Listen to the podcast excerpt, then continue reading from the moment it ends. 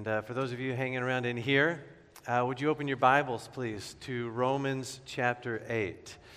And if you don't have a Bible with you, we've got one for you. There's a black Bible, should be a Bible right there in the pew rack in front of you.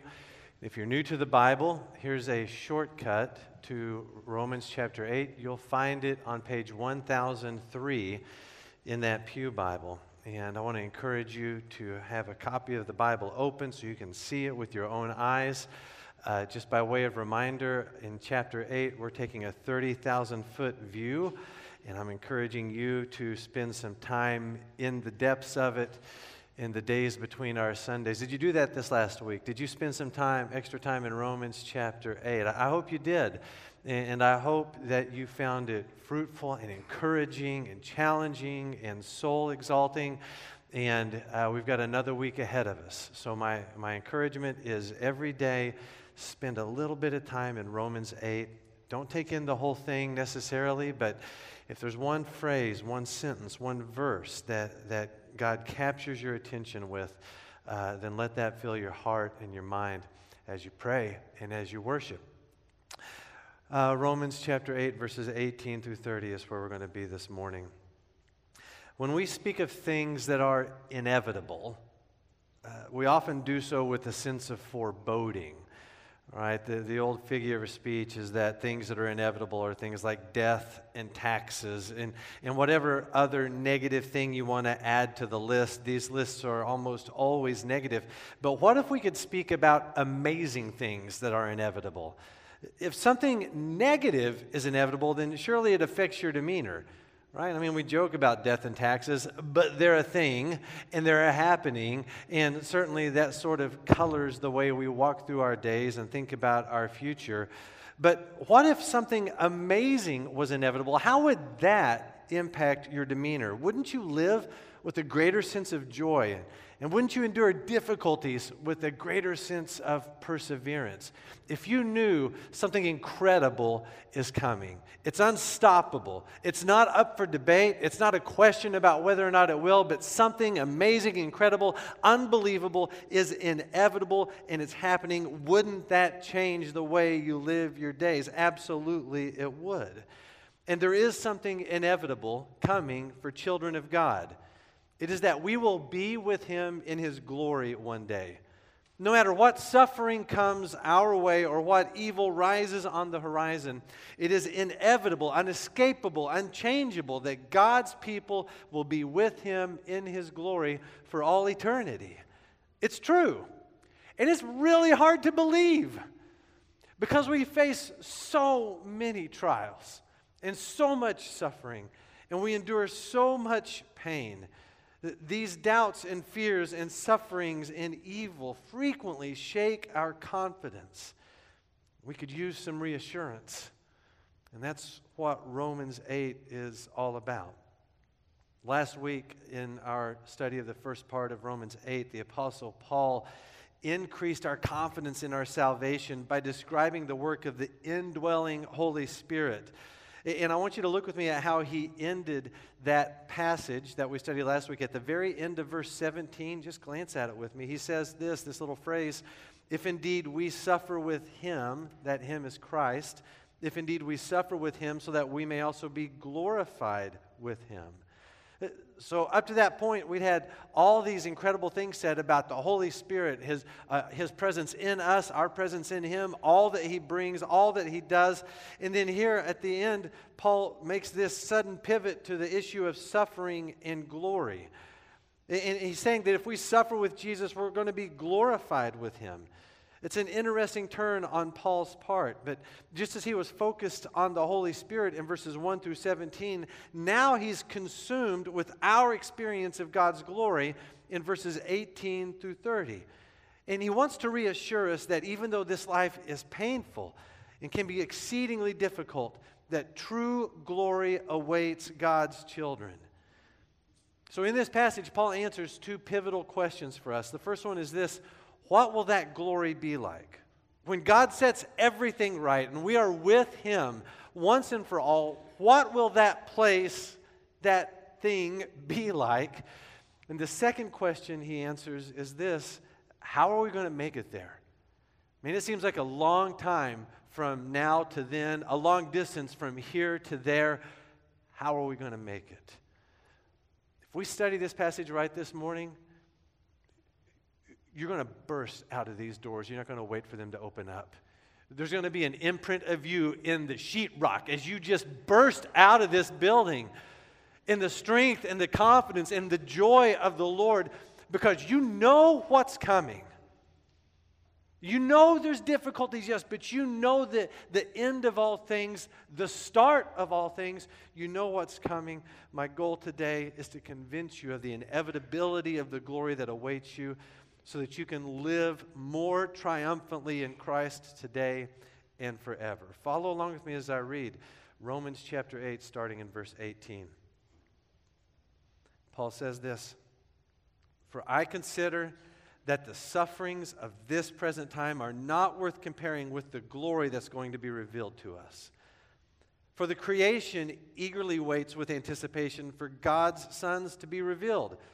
For the creation was subjected to futility, not willingly, but because of him who subjected it, in the hope that the creation itself will also be set free from the bondage to decay into the glorious freedom of God's children.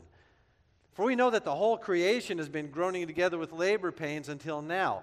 And not only that, but we ourselves, who have the Spirit as our first fruits, we also groan within ourselves, eagerly waiting for adoption, the redemption of our bodies. Now, in this hope, we were saved. But hope that is seen is not hope, because who hopes for what he sees? Now, if we hope for what we do not see, we eagerly wait for it with patience. In the same way, the Spirit also helps us in our weakness because we do not know what to pray for as we should, but the Spirit Himself intercedes for us with unspoken groanings. And He who searches our hearts knows the mind of the Spirit because he intercedes for the saints according to the will of God. We know that all things work together for the good of those who love God, who are called according to his purpose. For those he foreknew, he also predestined to be conformed to the image of his Son, so that he would be the firstborn among many brothers and sisters. And those he predestined, he also called. And those he called, he also justified. And those he justified, he also glorified. Two questions today. What will that glory be like? How are we going to get there?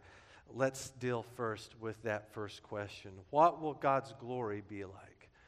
When everything is set right and we are with Him for all eternity, what will that glory be like? The first answer from Paul is this it's going to be amazing beyond imagination. That's what Paul says in so many words in verse 18.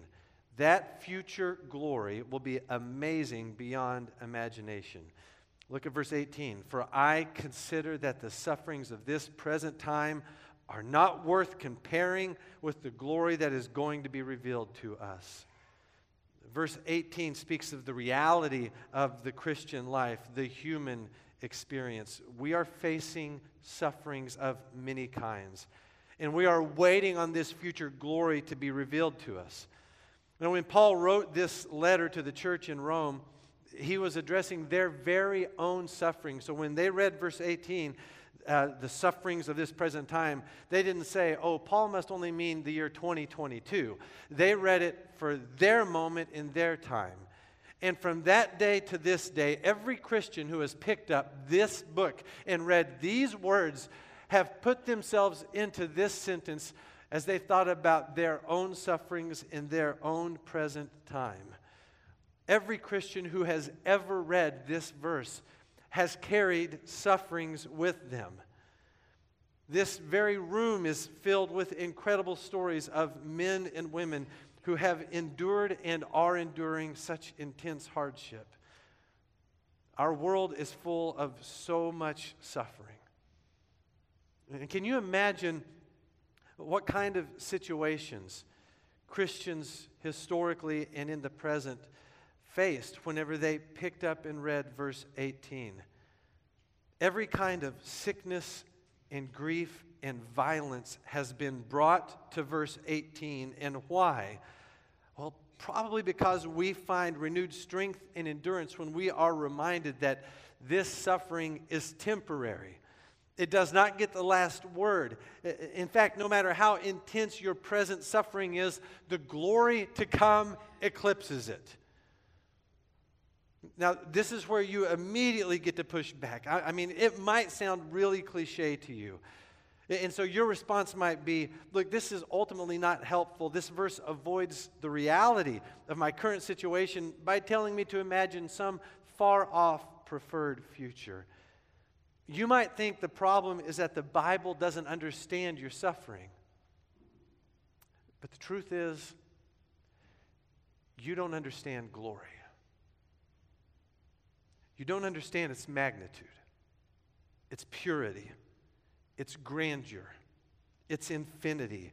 You don't know what it smells like. You don't know what it sounds like. You don't know what it looks like. The best we can do is imagine the best this world has to offer. How pitiful is that?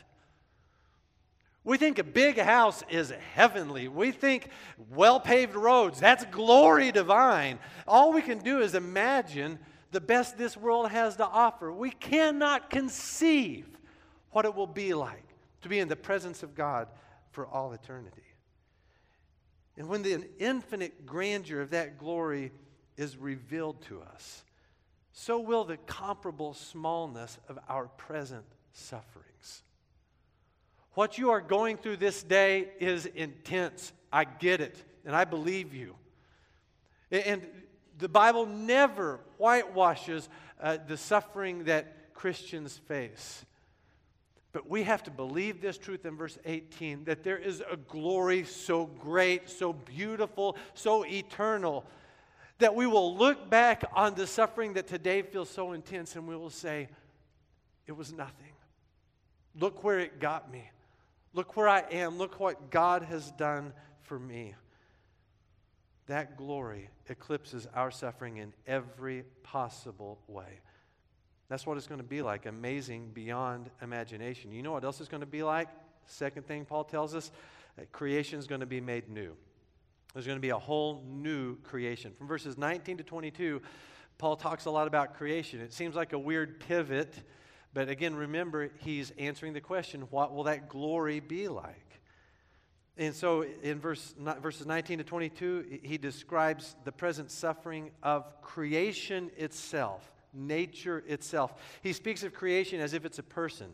And he says in verse 19, it's waiting with anticipation for our glorification because creation's own glorification comes at the same time as ours. In verse 20, Paul says creation was caught up in God's curse on Adam for his sin. In verse 21, he says creation is in bondage to decay. In verse 22, he says it is groaning with labor pains until now. When humanity fell into sin, the created order somehow shared in that fall. So that nature today is not what it ought to be or what it was created to be. It's alienated both from us and itself. And though there's incredible beauty in nature, everything in nature wears down and dies. Nature is a realm of pain and suffering. But it won't be this way forever. Verse 21 says that creation itself will be set free or liberated, brought into the glorious freedom that we enjoy as well as God's children. So instead of futility, there's going to be fulfillment. Creation will be free to be itself. Instead of pain, there will be only joy. And verse 22 speaks of the hopeful anticipation of nature. Uh, we're told it's groaning with labor pains. It isn't gasping in the throes of death, rather, it's waiting to be reborn for this new version of itself to be created by God.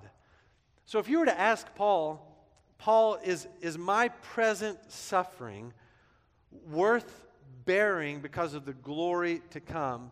Paul might answer this way. He might say, Yeah, but don't take my word for it. Ask the trees, ask a mountain, go to the ocean and ask, Hey, nature, is this suffering going to be worth the glory to come? And all creation with one voice would say, Totally. Creation is going to be made new. I got to believe that means no more pollen No more shoveling snow. No more sunburn. I hope that's what it means. I trust it will. God's going to set it right. We won't be disappointed, whatever it is. But creation itself, look, you, you look at the most beautiful view on this planet, and you are stirred to worship and awe at a creation that is not close to what its creator intended it to be. How amazing is that? We're in awe of a decaying creation, but it's going to be made new. In that future, it's amazing beyond description. Creation's made new, not only creation, but we also. Third thing Paul tells us is that God's children will be fully redeemed.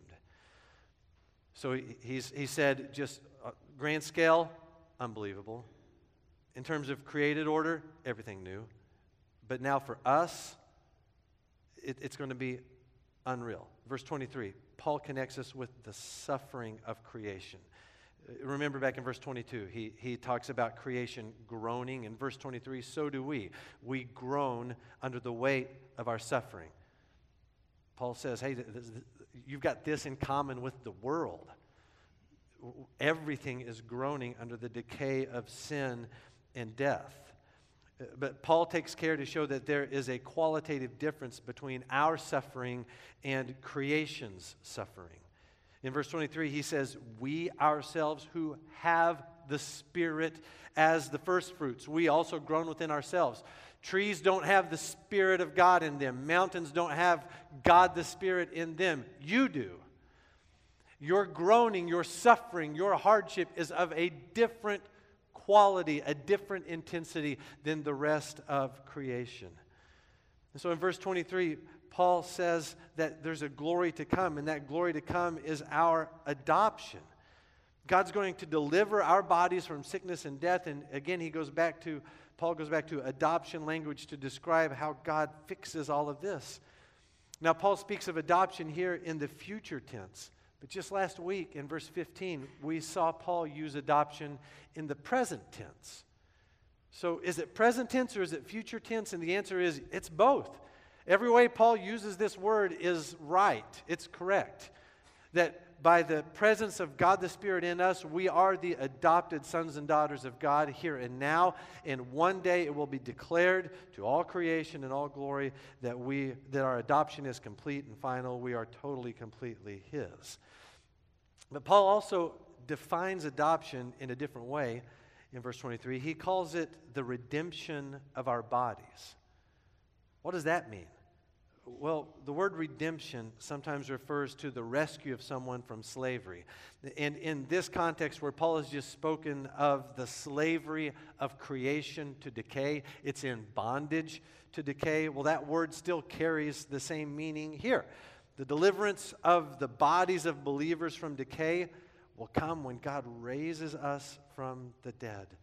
So, for Christians, our future adoption and redemption are objects of a present day hope. It gives us courage and strength today. Sufferings of this present time are met with a rock solid hope, a confidence that the future time is set by God and He is bringing us all the way there. One of the clearest examples of this that I've seen in my life uh, is a story I, I'm confident I've told you before about a friend from a church years ago uh, her name was Jewel Hauser. Jewel had been ill. She went to her doctor for tests. He called her in for a face to face meeting. And he told her that her condition was terminal and that her end would come very quickly. As she told me this story before her passing, she said the doctor was sobbing, just tears pouring out of his eyes as he tells her this news. He finally finished talking, and Jewel responded to him. She said, Dear, why are you crying? You haven't given me bad news. You've given me good news. Look, I don't want to die, but I want to see Jesus. Sufferings of this present time met with the hope of a God who makes all things new and redeems our bodies. Oh, that's the stuff of life, friends. That's courage and strength. that we have in a God who is setting everything right. What will our future glory be like? It's better than we can imagine. In a creation where everything is made new, and our bodies redeemed, whole, no more death and decay, it's going to be incredible. But the problem is this we got a long way to go, it seems. A long way from here to there, from now to then. So that's the next question Paul deals with. How will we get there? And it sounds great. I just don't know how I'm going to make it. Well, Paul identifies the sources of our strength that will get us there. And the first is this it's the Spirit's prayer. In verses 26 and 27, God the Holy Spirit prays you all the way to glory. We spent some time in these two verses back in the fall during our sermon series on prayer. And you might remember these verses don't necessarily teach us to pray, but they teach us that God the Spirit prays for us. Look at verse 26. In the same way, the Spirit also helps us in our weakness because we do not know what to pray for as we should, but the Spirit Himself intercedes for us with inexpressible groanings. Back in verse 22, creation groans. Back in verse 23, we groan. Now, here in verse 26, God the Spirit groans as he intercedes for us. That groaning, it, it's a grieving, it, it's, it's, a, it's a response to the heaviness of the situation. And it's hard to imagine God groaning or grieving. But isn't this the same thing that happened in John chapter 11 when Jesus stood in front of the tomb of his friend Lazarus? Look, Jesus knew what was going to happen that day. He, he knew that he was just a few words away from Lazarus hopping up and coming out of that tomb more alive than he had ever been. But still, in the presence of the decay and death of creation, Jesus wept. He shared in the sorrow of his people whose lives were crushed by sin. But our God is not merely a weeping God. He is a helping God. Paul tells us in the same way the Spirit helps us in our weakness. What is our weakness? Everything. And there's nothing we're strong at, nothing we're independent at. Uh, all of human existence, our entire human condition is weakness. We're weak under the sin that wreaks havoc on our world and on our lives. And so, God the Holy Spirit enters into our weakness to help us because, according to verse 26, we do not know what to pray for as we should. How is it that we don't know what to pray for? Two ways. First of all, in our self centeredness, we may pray our will rather than God's will. Don't we do that all the time? We, we come with, with our prescriptions for God. In Jesus' name, here's what I want you to do. From my finite brain and my limited perspective on all this, here's what you got to do, God, to make it right. Amen. That's my will. That's, that's not God's will. So, so we don't know what to pray for as we should. That's one way we, we might get prayer wrong. But the second is this Have you ever faced hardship so intense that you just sat before God naked in your grief without words to speak?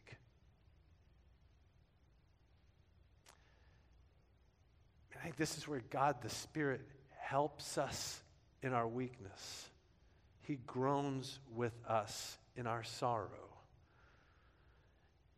He feels it, He knows it, and in that moment when we don't have the words, He intercedes on our behalf. God the Spirit prays for us according to the perfect will of the Father. If we don't have the words to pray, He has the words. And if we don't know what to pray, He knows. And if we pray it wrong, He prays it right every single time.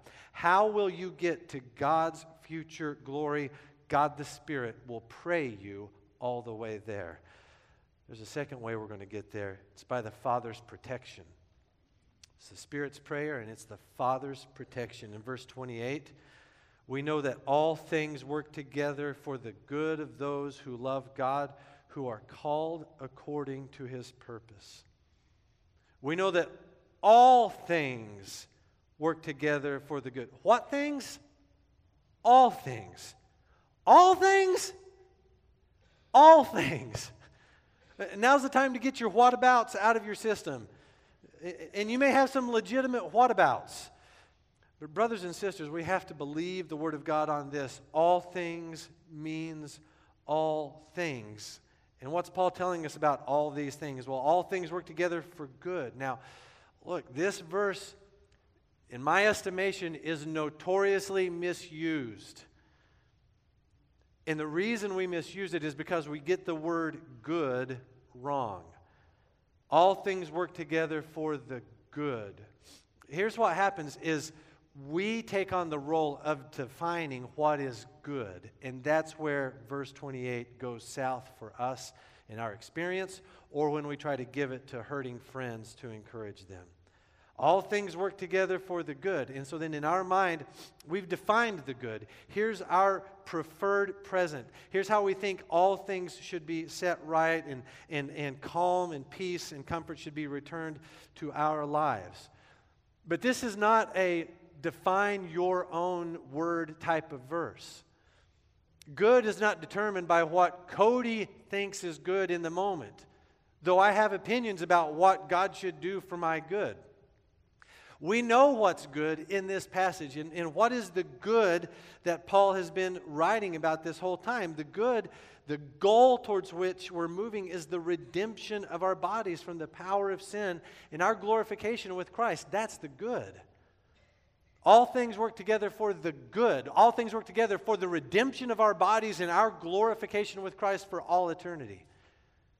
That's where we're headed. That's where our future is moving. And so we've used this verse inappropriately to sort of say, well, you know, there, there's a purpose in all of our suffering. And haven't you done that? You've gone through a hard day and you're like, well, God's got to have some reason for doing this because now I'm going to look for what that reason is and try to figure out the good purpose for the hard thing I've been through. But that's not what Romans 8:28 is telling us.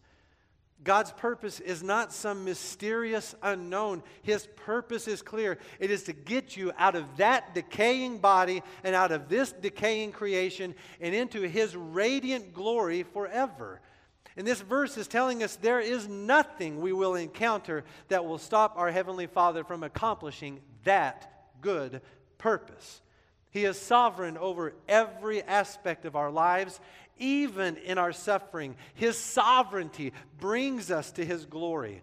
Every joy and every heartache is bringing us closer and closer to Him for all eternity. And who is this for? It's for those who love God. It's the only time in the book of Romans that Paul references our love for God. This is for those who have experienced his love, those who have the Spirit. Those are the ones who love God and live in the fortress of Romans 8:28. How are we going to make it to his glory? The Spirit prays, the Father protects. Finally, we will make it in the Son's image. We're going to make it in the image of the Son. God has a goal in mind, and that goal is to transform us in the here and now into the image of His Son, and that transformation is complete the day we see Him face to face. Look at verse 29. For those He foreknew, He also predestined to be conformed to the image of his Son. The image of his Son, Jesus Christ crucified, risen again, glorified. That's the image we're being conformed to. And the here and now being transformed into this likeness. And who is Paul speaking of in verse 29? Who are those whom God foreknew and predestined? Well, those are believers. And what is it that God has predestined or preordained for his children that we would be conformed, transformed to the image of his son. So, in the simplest terms, what does it mean to be conformed to the image of the son? It means that we would become like Jesus. John Stott said that the transformation begins here and now in our character and conduct, and it, it, carries on through the work of the Holy Spirit, and it's brought to completion only when Christ comes and we see him and our bodies become like the body of his glory. How do we know that God the Father will do this? How do we know that He will really accomplish this? That we will be actually conformed to the image of the Son? Well, in these verses, Paul gives us what is called the golden chain of salvation. There are five links in this chain. I want you to see them. In verse 29, he speaks of God's foreknowledge, and then he speaks of God's predestination of believers. Then he speaks of our calling, our justification, and our glorification. This is the golden chain of salvation. Not every aspect of salvation is mentioned here. Paul doesn't mention adoption in this chain. He doesn't mention faith or repentance or sanctification. And that's okay because his point here is not to provide us with a, an exhaustive list of the order of salvation. But rather, he, he wants us to understand God's invincible purpose in bringing us to glorification. What God begins, He completes. And the order of these five links in the chain of salvation are essential. Foreknowledge, those whom He foreknew. So, so God knows us before there is an us. And his knowledge of you is not just an intellectual knowledge, like he knows a few facts about you, your favorite color, your favorite beverage, whatever. That's not the thing. See, God knows you in a relational sense. His knowledge for you is a compassionate knowledge. He sets his love on you. So before you exist, God foreknows you and he loves you. Those whom he foreknew, he also predestined. God establishes our final destiny. He determines to save us and ensures us that we will fellowship with Him for all eternity. God doesn't foreknow us and then cast a wish that we will make it to that glory. He predestines it, He sets it, He chisels it in stone. This is what God the Creator determines you will make it to His glory. He foreknew you and He predestined you. Now, look, there are many in our church who disagree with the doctrine of predestination. And some of the ways that doctrine has been portrayed is frankly disagreeable. There's been just this cottage industry of jerks who talk about predestination, quite frankly. And it's a sad thing because we have to deal with the word on the page.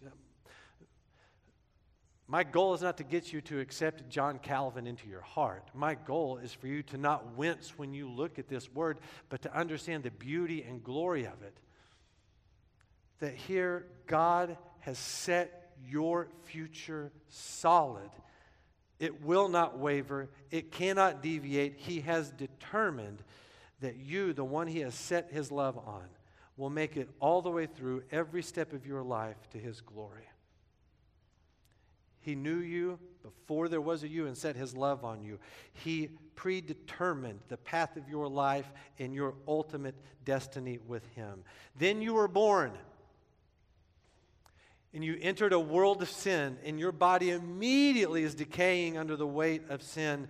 And it is in your sin and your rebellion against God under Adam's curse that the God who foreknew you and the God who predestined you called you out of your sin. And that calling came in some hearing of the gospel. You read the Bible, you, you heard the word. So a vision was given, and you asked a believer, Explain this vision to me. The gospel came to you in some way when the God of all things called you by name. In hearing his call, you said yes to Jesus Christ. You turned from your sin and yourself and made Christ the Lord of your life. And at that moment, the God who foreknew you and predestined you and called you justified you, declared you not guilty of your sin, and credited you with the righteousness of Jesus Christ.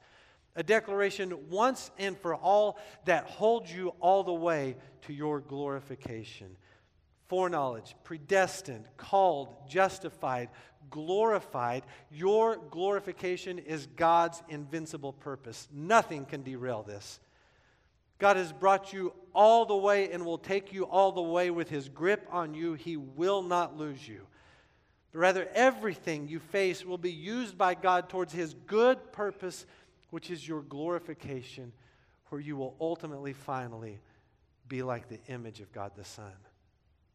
Listen, glory awaits every child of God because God makes it so. That's why all the glory is His. That's why Christians don't come in here trembling, weak, concerned, not certain about what the days to come are going to be like. Look, there, there are certainly fearful things that we face and will face. But we know where all of this goes. And we know who holds it and who takes us all the way. We've answered two questions today. What will God's glory be like? Better than you can imagine in a new creation with new bodies. What will it be like to wake up and not be dying? I want to know, and we will know. That's what it's going to be like. The second question how do we get there? God the Spirit prays, God the Father protects, God the Son is the one whose image we are conformed to. He's going to carry us all the way home.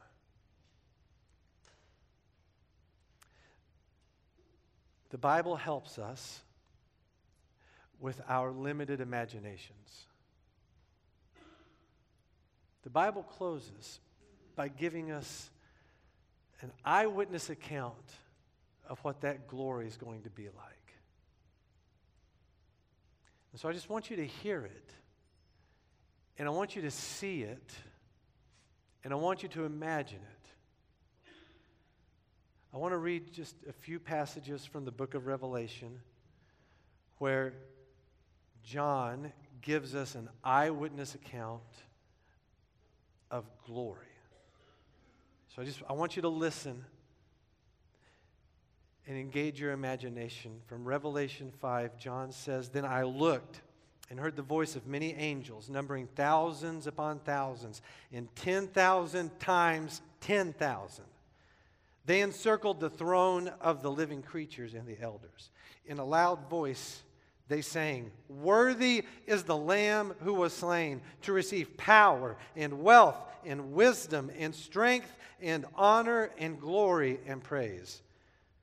Then I heard every creature in heaven and on earth and under the earth and on the sea and all that is in them sing. To him who sits on the throne and to the Lamb be praise and honor and glory and power forever and ever. Revelation 21. Then I saw a new heaven and a new earth. For the first heaven and the first earth had passed away, and there was no longer any sea. I saw the holy city, the new Jerusalem, coming down out of heaven from God, prepared as a bride, beautifully dressed for her husband.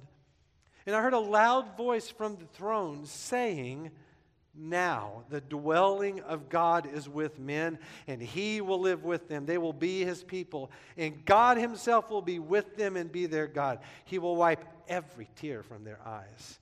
There will be no more death or mourning or crying or pain, for the old order of things has passed away. He who was seated on the throne said, I am making everything new. Revelation 22 Then the angel showed me the river of the water of life, as clear as crystal, flowing from the throne of God and of the Lamb down the middle of the great street of the city. On each side of the river stood the tree of life bearing 12 crops of fruit, yielding its fruit every month. And the leaves of the tree are for the healing of the nations. No longer will there be any curse. The throne of God and of the Lamb will be in the city, and his servants will serve him. They will see his face, and his name will be on their foreheads. There will be no more night. They will not need the light of a lamp or the light of the sun, for the Lord God will give them light, and they, they will reign forever and ever. Romans 8:18 I consider that our present sufferings are not worth comparing with the glory that will be revealed to us. If you believe that, say amen. Let's pray.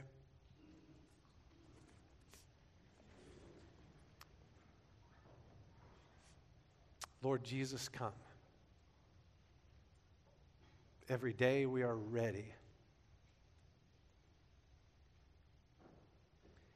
You know the difficulty of our days.